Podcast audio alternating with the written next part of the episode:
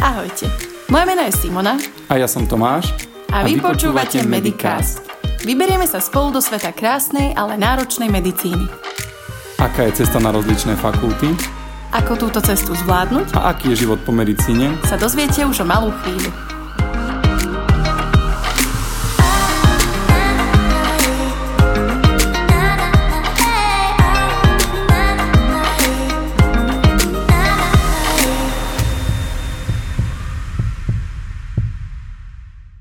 Ahojte. Ďakujeme, že počúvate Medicast. Dnes je s nami Robert, ktorý svoj lekársky život zasvetil dermatovenerológii. Povie nám o jeho začiatkoch v Prahe, ale aj o tom, ako skončil na klinike v Curychu.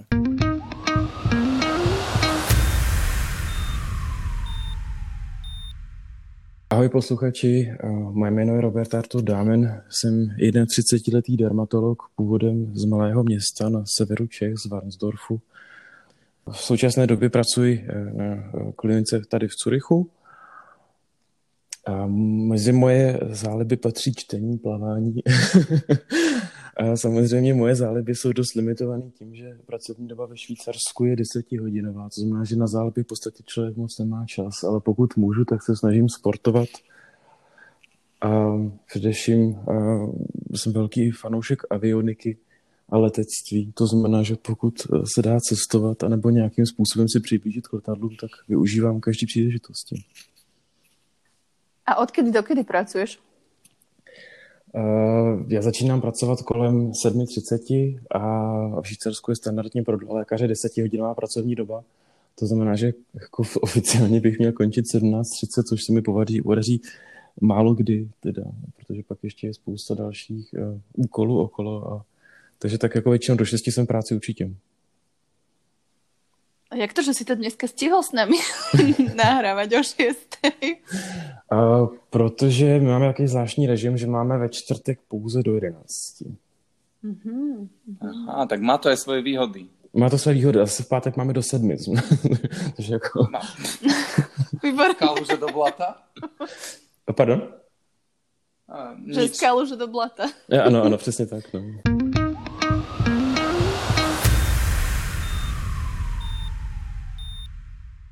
Dobre, Artur, ako si sa ty dostal celkovo k medicíne? Vráťme sa trošku naspäť, pár rôžkov a prečo medicína? Um, já jsem asi vždycky měl takový jakoby blížší vztah k přírodě a k biologii. Ono to začalo tím, že mě strčili jako malýho do skauta, což tenkrát nebyl úplně scout, že by to bylo jako hezký, to bylo spíš takový jako survival camp. A potom, co jsem tam musel přežít v přírodě a poznávat přírodu, tak jsem měl takovou jakoby výhodu v té biologii na Gimplu. A nějak jsem se prohluboval ty vědomosti a začal jsem se o to víc zajímat. A ona v podstatě medicína byla jediná, jediná logická volba. Jsem ještě zvažoval, jestli nebudu pilotem, anebo něco stranou, a stran molekulární genetiky, ale uh, ta medicína je přece jen taková využitelnější asi. Na aké lekárskej fakulte si študoval? Já jsem studoval na druhé lékařské fakultě v Praze. Já jsem si chtěl vybrat původně malou fakultu, která bude mít rodinný prostředí a nebudu tam mít nějaký větší uh, stres z toho, že by mě museli vyhodit z kapacitních důvodů, jak se koluje o jiných fakultách. První lékařská. a takže to, takže z toho důvodu jsem šel na druhou lékařskou fakultu. Ako by si zhodnotil tých 6 rokov na medicíne? Nejak tak možno, že od toho očakávania, či to nejak splnilo tvoje očakávania? Asi, kdybych to hodnocení měl dělat v prváku, tak to jsem byl nadšený úplně ze všeho. Prostě jsem se učil, kdy jaký žlábek na kostě, připadalo mi všechno strašně zajímavý. A na konci šestáku už jsem byl tak vyhořelý, že jsem v podstatě nemohl jako vůbec vidět jako nemocnici. Takže to jsem, říkal, že větší životní peklo jsem si vybrat nemohl. A ono postupem času, teď už jsem sedm let po škole, jak už si člověk vybere uh, to, co, co chce dělat, tak už zapomene i v podstatě čím vším musel projít. Takže teď, teď už to jako zpětně... Biofyzika ano. spol. že biofyzika spol. Biofyzika, biochemie, všechny tyhle ty hrůzy, to už jsem jako zapomněl popravdě. Keby to máš zabrať s odstupom času, išiel by si na medicínu znova? Asi bych určitě šel na medicínu znova. Eh, Mně se líbí, že vstanu ráno a vím, že cokoliv udělám v té práci, tak to má nějaký smysl. Když eh, to člověka kolikrát štve a je to spousta práce, tak uh, mám pocit, že jsem udělal skutečně nějakou práci. Že nemusím si ťukat něco do počítače, do Excelové tabulky a pak uh, v pět to zapíchnout a řešit teprve vlastní život. Což je jako výhoda, nevýhoda medicíny, že ten život v podstatě se točí okolo té práce. Že, že člověk jako řeší práci a pak možná něco okolo, ale ne, většina lidí to má obráceně. No. Už pracuješ nějaký ten rok? Keby si sa mohol vrátit teraz zpět do školy, co by si urobil jinak v škole? To je těžká otázka. Já bych se se méně učil teda. Já jsem měl takový ten jakoby pořád pocit, že musím být uh, dobrý, dobrý, dobrý a mít jakoby ideálně dobrý známky, což je se byla jako největší nesmysl ever. A, a asi bych se klidně i nechal vyhodit z nějaký zkoušky. Možná bych si i protáhl ten rok uh, o nějaký Erasmus. Já jsem měl pocit, že z toho musím co nejdřív a co nejlíp odejít uh, z toho systému a teď bych asi i šel na Erasmus. Zpětně viděno tieto Erasmy to máme rovnaký pocit obidvaja. Sme zhodnotili, že sme chceli čo najskôr odísť z tej školy a... Dostať 20... diplom do ruky a ísť preč. preč. No, přesně tak. To, čo si povedal. Přesně tak, no to je škoda. Čím skôr všetko hotové. Přesně tak, no. Kdy jsi začal uvažovat, že se budeš věnovat dermatovenerologii? To byla taková poměrně jakoby schoda všech okolností. Já jsem původně chtěl dělat patologii, já jsem poměrně vizuálně zaměřený člověk a to patologie, jako patologie v smyslu histologie mi připadalo extrémně zajímavá, i ty možnosti. A přihlásil jsem se na stáž, IFMSA stáž na patologii do Paříže, kde eh, tam nějak eh, francouzský organizační eh, nepořádek skončilo to v podstatě tak, že jsem si musel brát něco jiného. V podstatě týden předtím, než jsem měl nastoupit na tu stáž. A já jsem, to bylo ve čtvrtáku a my jsme páťáku začínali kožním. Já jsem si říkal, tak si vezmu to kožní, aspoň si nakoukám ty makuly a papuly že jsme do toho moc jako nechtělo, do toho kožního. Jsem si říkal, to v podstatě tam stejně jako matla nějaký mastě na to. A ta zkouška bude nepříjemná se učit. Přesně, no, mastičkáři. No já jsem přišel na stáž uh, do té Francie na kožní kliniku, kde jsem byl teda úplně jak, jak Jiříkovi vidění. V podstatě byli lékaři, kteří měli uh, onkologické pacienty, Eh, lékaři, kteří uměli operovat s ultrazvukem, lékaři, kteří operovali, měli do toho zároveň nějaké estetické výkony, řešili autoimunitní choroby, infekční choroby. A to bylo asi přesně to, co jsem chtěl dělat. A zároveň se mi líbilo i to spektrum, že ty pacienti jsou od, od 0 až po 100, že to není jako interna ve smyslu 60+. Plus. No. Táto stáž ťa presvedčila v tom, že by ťa to bavilo aj robiť? Jo, tak ta stáž mě, mm, mě strašně jako neskutečně nadchla. Když jsem zjistil právě, že to není vyloženě obor, který jenom o tom, že se mažou mastičky, že se tam dělá spousta jiných věcí.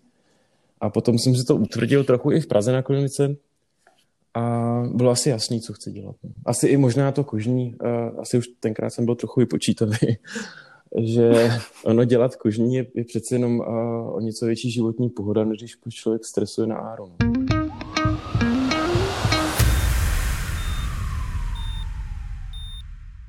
Kožné je celkom lukratívny odbor. A nebol problém sa dostať do zamestnania? Samozřejmě, že to byl problém. Ono to je problém i tady a byl to problém i v Čechách. Tenkrát uh, já jsem nastoupil na takový ten úvazek 0,01 a PhD, což byla asi v podstatě jediná možnost, jak se vůbec jako dostat do oboru, pokud to člověk chtěl zůstat v Praze. Což teda samozřejmě časem se zlepšilo, teď už to neexistuje, to na ten systém.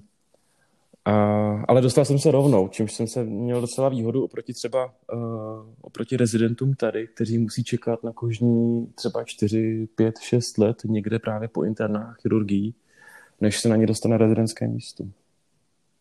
Možno pre mladších poslucháčov úvezok 0,1 plus teda to PhD, čo si vravel, ako je to platovo? No, tak to bylo asi měsíčně 7 tisíc dohromady. Koľko stojí nájom v Prahe?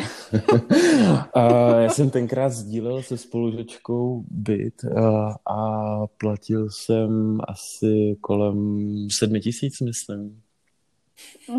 Takže se dostali. Na. Na Já jsem kvůli tomu měl ještě jednu práci. Já jsem pracoval jako svatební koordinátor a event manager na tom, na, na Pražském hradě. To znamená, že jsem vždycky hákoval do pěti v nemocnici a pak jsem ještě jako dělal ty, ty večerní akce na Pražském hradě. No abych se uživil.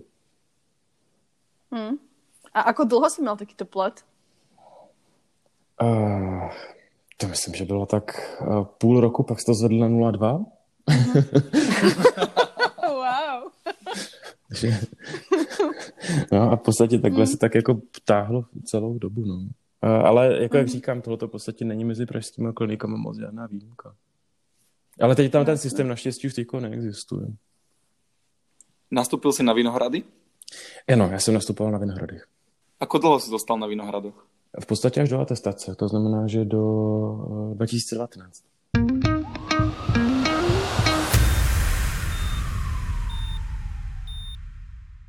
Pomínali sme teda, že si po škole začal pracovať ako kožný lekár. Ja teda pracujem tiež na netypickým mužskom oddelení. Nestretol si sa s tým, že prečo si teda ako muž začal robiť kožné a nie nejaký chirurgický obor, napríklad ortopédiu? Asi několikrát a xkrát a pořád to, to bylo na začátku. Uh, jako už na medicíně, když se mě ptali potom ke konci, co chci dělat třeba na infekci, tak uh, se mě ptali, jestli budu dělat nějaký áro nebo kardiochirurgii nebo něco. Jsem říkal, že ne, že budu dělat kožní. A ta vždycky reakce byla kožní? A s takovým jako despektem, mm. že to hmm. člověk jako těžko může vyslovit znovu. Když jsem říkal uh, v okolí potom rodičů, uh, co vlastně budu dělat, nebo když to maminka někde prezentovala, tak se ptali kamarádky, jestli teda se špatně učil ten kluk, že ho nevzali jakoby na neurochirurgii něco takového. Opak je pravdou. Uh, v podstatě jo, uh, je to kožní, je taková trošku popelka té medicíny, uh, respektive byla popelka medicíny. Ono to asi do nějaké doby skutečně bylo hlavně o nějakých zábalech a podobně. Teď jako za poslední 20 let, jak už se objevily ty uh, imunopatologické mechanismy většiny chorob a vznikla k tomu adekvátní uh, cílená neboli biologická léčba, tak se z toho stal poměrně lukrativní obor.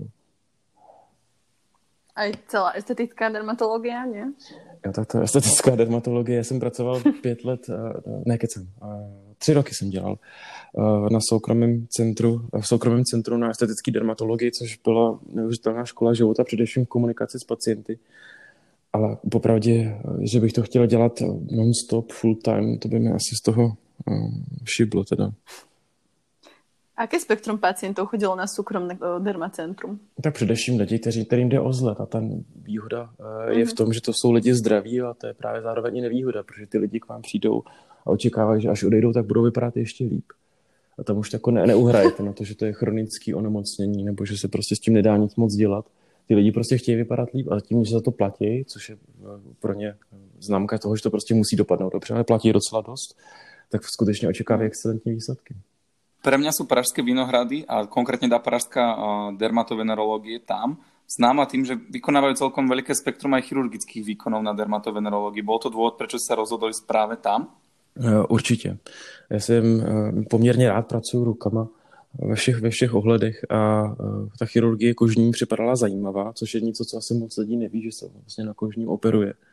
A myslím, že ta pražská klinika na Vinohradech je jedna z mála, která skutečně operuje v tom až západním rozsahu. Co přesně se tam například operovalo? Alebo teda operuje? Ano, většina lidí si představí pod kožní chirurgii, že se stříhají nějaký bradavice nebo něco takového, což, uh, což samozřejmě se dělá taky, ale úplně v min, minoritní části. My jsme na Vinohradech operovali především kožní nádory. Uh, ono vyndat ten nádor na kůži není tak těžký, ale potom vám tam vznikne nějaký mínus a to se musí dát dohromady. Znamená, že od, uh, prostě od jednoduchých uzávěrů až po složitější lalokové plastiky a používání kožních štěpů.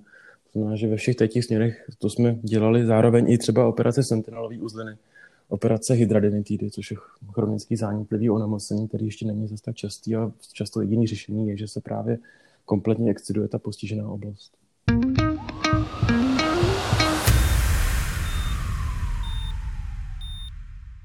Život po Vinohradoch ťa zaviedol do Švajčiarska. Zamíral si rovno do Curychu? Ano, já jsem ať jsem z malého města na, eh, na severu Čech, tak jsem srdcem vyrostl v Praze. A nedokázal jsem si moc představit, že bych opustil eh, kosmopolitní město, tak kosmopolitní město, jako je Praha. Curych není zdaleka ani tak kosmopolitní. Curych je takový malý, malý velký město, ale má to určitou, má, má to výhody právě velkého města, ale i spoustu nevýhod. Tady se všichni v podstatě znají navzájem. V dnešnej dobe je dosť o, moderné presúvať sa do Nemecka, do Rakúska, do Švajčiarska. Čo si musel urobiť preto, aby si mohl být lekár v Švajčiarsku? To je dobrá otázka. Já jsem paradoxně toho nemusel udělat zas tak moc. Já jsem zrovna s kolegou, který eh, jsem jakoby rok přede mnou atestoval, tak jsme spolu šli do zahraničí. On šel do Německa a do Švýcarska. A on teda musel projít takovým byrokratickým peklem, že když mi to vždycky popisoval, různé jako komise, které ho přeskušovaly z jazyka a podobně. tady v podstatě mě stačilo nechat si uznat diplom a, a mít zkoušku eh, B2 z Němčiny. V podstatě nic jiného jsem nepotřeboval. A tu zkoušku si robil přímo tam, alebo si mohl mít nějaký mezinárodní certifikát? Jo, jo, já jsem měl GTB 2. Ne. Takže ne, z nějaké eh, medicínské Němčiny si nemusel robiť? Vůbec, vůbec, na to se nikdo neptá. Ono stejně jako ta Němčina je tady taková jako neúplně německá. Že? ono to, že... A... Ano, pojď. Hovoríš iba německy, francouzsky a taliansky? Teď přemýšlím právě, že italsky by se mi to zrovna docela hodilo, protože ty, velká část těch pacientů mluví pouze italsky. A italsky nemluvím, já mluvím francouzsky špatně, ale domluvím se. Ale ve většině případů v Curychu to je ještě jednodušší, že tady je, jako, to je vyloženě německý, německý Švýcarsko. Třeba v Bernu, a tam už je vyžadovaná právě, kvůli tomu, že to je bilangní uh, kanton, tak je požadovaná právě znalost francouzštiny a němčiny. Mal si podle teba výhodu v tom, že si už byl atestovaný? Neskutečnou výhodu. Já bych se sem jako rezident nedostal. To vidím právě, že ty rezidenti, jak říkáme, čekají prostě pět let po různých uh, chirurgiích nebo internách a Znamená, že jsem v podstatě jsem nejmladší u nás na klinice a už jsem obrárc. Většina těch asistent arctů, to znamená za rezidentů, jsou starší než já. Takže Čechom a Slovakom, ktorí by chceli ísť do Švajčiarska, radíš radšej spraviť atestáciu doma a potom vycestovat? Určitě ne, záleží na tom, co chtějí dělat. Pokud člověk by chtěl dělat uh-huh. nějaký obor, který je víceméně žádaný, tak se už vyplatí určitě s atestací. Pokud člověk by chtěl rád dělat ginekologii nebo internu nebo chirurgii, tak to zrovna si myslím, že je, je možnost a příležitostí spoustu tady. Už po uh, promoci. A co jsou tedy nejžadanější odbory vo Švajčiarsku? Mm, tak určitě jsou to obory, kde je limitované množství těch lidí, kteří se tam můžou dostat z hlediska toho, že není tak velký ambulantní provoz, jako je třeba neurochirurgie, tam je to dost malý ten rybníček. A plus obory, které jsou, ve kterých si člověk snáze vydělá nebo přivydělá, a to je právě dermatologie nebo plastická chirurgie. Ako dlouho už jsi vo Švajčiarsku? Já jsem tady teď rok přesně. Ne, rok a měsíc. A víš přiblížit rozdíly mezi medicínou v Čechách a medicínou vo Švajčiarsku? Primárně si myslím, že v Čechách se nedělá vůbec špatná medicína. A to skutečně ta medicína je rovněž evidence-based na úrovni, která je odpovídající i tady místním standardům. Tam jenom rozdíl je, z jakých podmínek se to dělá. Z jakých podmínek pro lékaře, z jakých podmínek pro ten zdravotní personál, za podmínek toho doškolování a za, v finále za podmínek pro ty pacienty. Vedel by si si představit eh, po roku vo Švajčiarsku vrátit se naspět do Čech? Asi už jako hodně těžko teda. Já jsem si zvykl. Takže zvykl, zvykl jsi si. Já už člověk i mentalitou trochu jako by začíná tak jako švýcarovat stran té přesnosti a všeho. Ale především to zdravotnictví, když vidím, jak je to zorganizované, tak jsem, jsem skutečně rád, že jsem toho, toho součástí. Co mi připadá úplně neskutečný přínosy pro ty mladé lékaře, já třeba mám vyhrazených 30% svého pracovního času na to, abych byl na telefonu a v podstatě nemám dělat nic jiného, než být na telefonu pro, pro mladé lékaře, kdyby měli jakoukoliv otázku, tak jenom jim přijít a poradit, co skonzultovat. Což uh, v Čechách nebo na Slovensku, to moc nevím, uh, není, že jo. Tady v podstatě tam ty mladí lékaři jsou trošku hozený do vody a musí plavat. Což na druhou stranu má i své hmm. výhody, že tady místní rezidenti jsou takový trochu že vědí, že mají pořád někoho za zádama, znamená, že jakoby hůře dělají nějaká důležitá rozhodnutí. U nás to prostě člověk musel udělat. No. Ako tě zobrali jako cudzince? To znamená, tady paradoxně v Švýcarsku vůbec není jako, jako, jako nějaký problém, protože jednak není poznat, že člověk je cizinec, protože jak se tady mluví čtyřma jazykama v jedné zemi, tak oni neví, jestli, jestli jsem skutečně cizinec nebo jestli pocházím z vedlejšího kantonu. A plus tady, je ta, eh, tady je poměrně velký počet eh, imigrantů, kteří jsou ale dobře, dobře etablovaní v tom systému. To znamená, že tady se to vůbec nebere nějak, nějak špatně. Nemá, nemá člověk, a to jsem se toho bál, nějaký takový ten pocit východního lékaře. To vůbec uh-huh. teda. Takže máš aj kolegov, ktorí pochádzajú z rôznych krajín sveta? Uh, ne. Tak aspoň v nemocnici? Uh, no, v nemocnici ve smyslu, uh, no, u nás na klinice jsme, jsem jediný já, uh, neněmecky mluvící, pak máme kolegyně z Rakouska a kolegu z Německa, jinak zbytek jsou Švýcaři.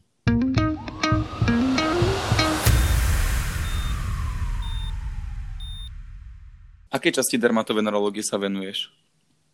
Já mám rád, když se pracuje rukama, to znamená, že moje největší lásku je dermatochirurgie. A to se mi líbí, že i tady ve Švýcarsku je v podstatě na vysoký úrovni dermatochirurgie, kde se třeba teď děláme i výkony v celkové anestezii, což je těžko představitelný, že, pro, uh, že dermatolog operuje v celkovce někoho. To znamená, že obecně cokoliv se dá dělat rukama chirurgie, mám rád lasery a mám rád i estetickou dermatologii, respektive baví mě ta vlastní část eh, práce, nikoliv potom ty rozhovory okolo. Spomínal si, že 30% tvojej práce sa na telefóne ako konzultant a máš možnost venovať sa aj tomu, čo ťa teda baví najviac? Jo, určitě, určitě. Já mám poměrně rozložený ten čas, takže mám jakoby vyhraněný čas na administrativu, a pak mám uh, svůj, uh, svůj vlastní šprechstunde, to znamená, že svůj, svůj vlastní ordinaci, kde uh, mám choroby, které mě zajímají a plus ještě do toho jakoby operační sály. To znamená, že ono to je docela jakoby rovnováze všechno. Koľko trvala najdlhšia operácia?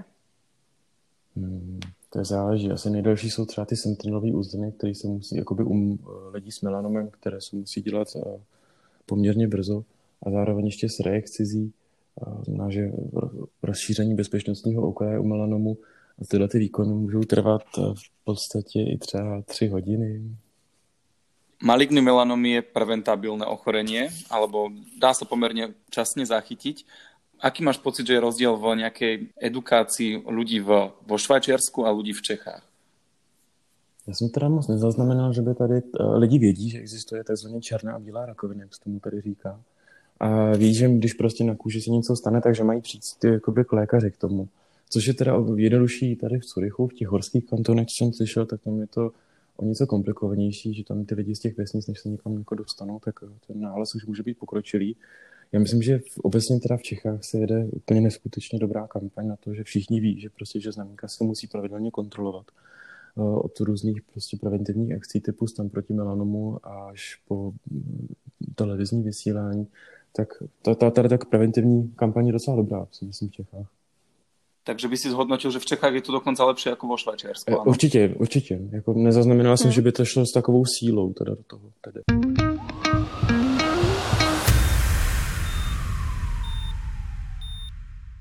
Všimla som si na tvojom Instagrame, že sa dosť zaujímaš aj o skincare, takzvanú mm-hmm. starostlivosť o pleť. Presne tak čo by si odporúčal možno nejaký taký základ pre ľudí? Lebo napríklad veľa ľudí podľa mňa to bere tak, že nie, že um, odlíčim sa, mám pleťovú vodu, dám si krem na tvár a koniec, ale ja som videla, videla som, že máš tých flaštičiek teda akože dosť veľa. Takže čo by, čo by člověk potřeboval, aby se teda, aby měl krásnou pleť? No to pokud má primárně člověk krásnou pleť, tak mu stačí jenom SPF a nic s tím dělat nemusí. Jenom chrání to kůži při slunečním záření. Já jsem se ke skincare dostal kvůli tomu, že jsem už sám měl vždycky poměrně problémy s akné, což člověka vede k tomu, že hledá trochu nějaké možnosti. A ono dohromady, když člověk už má potom to vzdělání, nejenom lékařský, ale dermatologický, a dohromady rozumí trochu té skincare, tak uh, už ví, co by se na ten obličej měl dát a co by se na ten obličej neměl dávat a co dává smysl, co nedává smysl. Dneska se poměrně nějaký trend, že se používají evidence-based ingredience, to znamená, že ingredience, které mají vyložený nějaký prokazatelný efekt ve studiích, a že už to nejsou takové nějaké, nějaké pochybné výtažky z perel nebo z kaviáru nebo nic takového.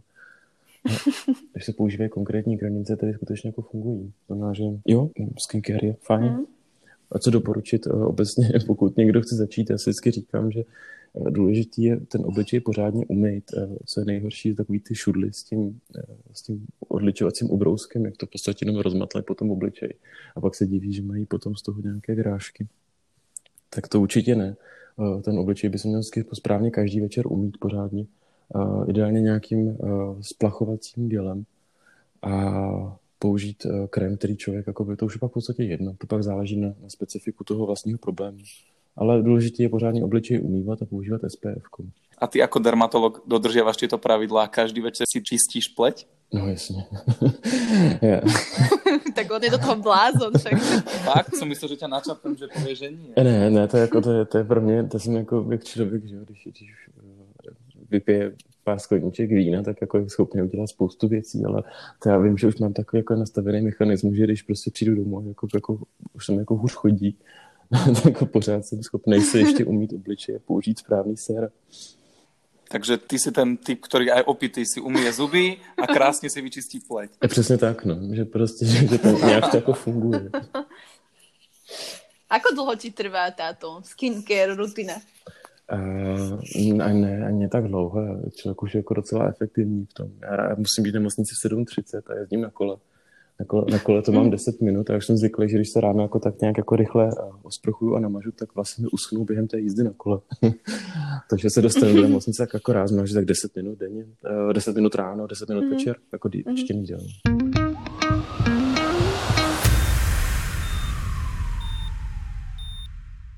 Máš v pláne otvoriť si aj vlastnú prax, alebo sa ti páči pracovať na veľkej klinike? Mně se určitě líbí pracovat na velké klinice, protože tam má člověk do určitý míry zázemí a vidí tam velké spektrum eh, možných případů, eh, ale ta myšlenka, že bych si otevřel něco vlastního, se mi určitě líbí a eh, do budoucna na tom určitě budu přemýšlet. Je těžké si otvorit vlastní prax vo Švajčiarsku? Je. A to je zrovna i důvod, proč já teď musím být v nemocnici. Ono totiž tady ve Švýcarsku je zákon, že je limitovaný počet, kolik přijde zahraničních lékařů atestovaných. A, a ty si nesmí otevřít rovnou vlastní praxi, níbrž musí nejdřív na tři roky do švýcarské nemocnice. Až uh-huh. teprve potom se člověk může otevřít vlastní, vlastní praxi. Ono je to daný tím, tím systémem toho pojištění, který je tady poměrně komplikovaný a drahý. A, takže tak. A dermatolog vo Švajčiarsku je slúži alebo neslúži? ne.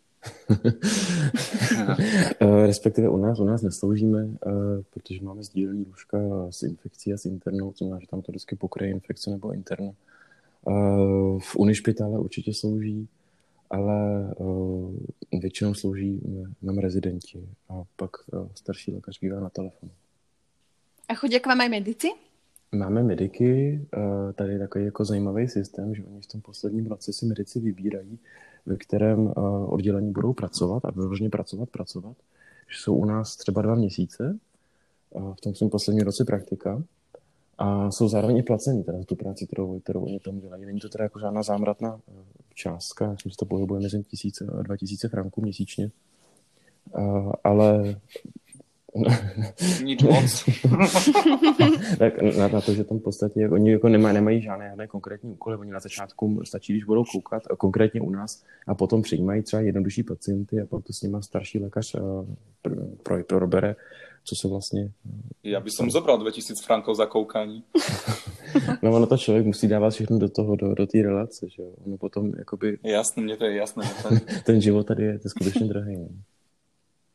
A keď si porovnáš náklady v Česku a český plat a náklady v Švajčiarsku a švajčiarský plat, tak oplatí se stále viac žiť v tom Švajčiarsku? To je to jako ne... Či je to rovnaké, mm, alebo... Mně se to teda určitě vyplatí, uh, mm. ale uh, záleží potom, co člověk dělá. Pokud člověk pracuje v nemocnici, tak je to určitě výhodnější tady. A pokud člověk má nějakou soukromou praxi, tak je to taky výhodnější tady. A v podstatě jako určitě tak tady je lékař jako jedno z nejlíp placených povolání vůbec. To znamená, že obecně se to vyplatí. Kdyby som sa ešte vrátil k tým medikom vo Švajčiarsku, mm-hmm. keďže chodia k vám na kliniku, máš možno možnosť sa s nimi porozprávať, vedel by si prerozprávať um, nejaké rozdíly medzi medicínou vo Švajčiarsku a u nás, tvojich skúseností? No tady třeba zajímavý ten systém jakoby rovné hierarchie. To mi bylo na začátku první den, že v podstatě se všichni tykají v rámci nemocnice. A je to, jestli profesor, prostě doktor, medic, v podstatě všichni si mezi sebou tykají. To znamená, že i třeba ten vztah mě vůči medikům je daleko přímější, eh, že tam není taková ta rakouskou-herská eh, hierarchie. A to znamená, že člověk s nimi může často mluvit. Eh, ty medici ne, nemůžu asi porovnat úplně konkrétně, eh, jak se chovají, nebo, nebo, nebo tak, přeci jenom bavíme se spíš jako o profesionálních věcech, ale jsou fajn, jsou fajn, odvedou poměrně velký kus práce, když už jsou zacvičení. A myslím, že i pro ně to poměrně výhoda, že se zkusí ten reálný život v té nemocnici, jak to, jak to opravdu funguje. A potom se s nás vybírají, než, než na základě uh, pěti PowerPointových mm-hmm. prezentací a postávání někde na chodbě. No. Podupíranie stien. Přesně.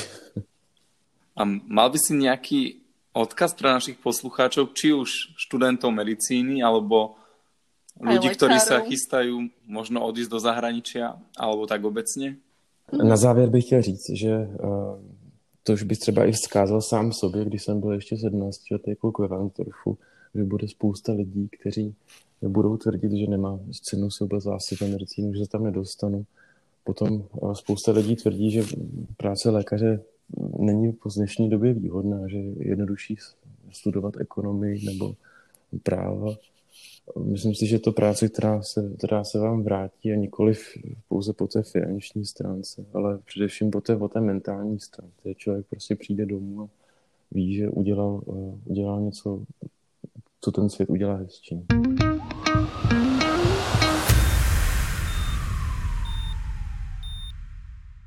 Robert. Aj Artur. Ďakujeme veľmi pekne, že si prijal pozvanie do nášho podcastu a v budúcnosti ti prajeme. Veľa šťastia, nech sa ti darí v tvojom obore, nech si v ňom super, nech vynikáš a nech ti Švajčiarsko ponúka to, proč si tam přišel. Děkuji moc vám za pozvání, jsem rád, že děláte to, co děláte. Já si myslím, že pro mediky to má spoustu přínosů, že vidí, jak je tak ten svět reálně funguje. A že mají skutečně tu vazbu od těch svých vrstevníků, kterou úplně jednoduše dostat nemusím. Super práce, děkuji vám. Děkujeme. Ahoj. Mějte se hezky. Ahoj.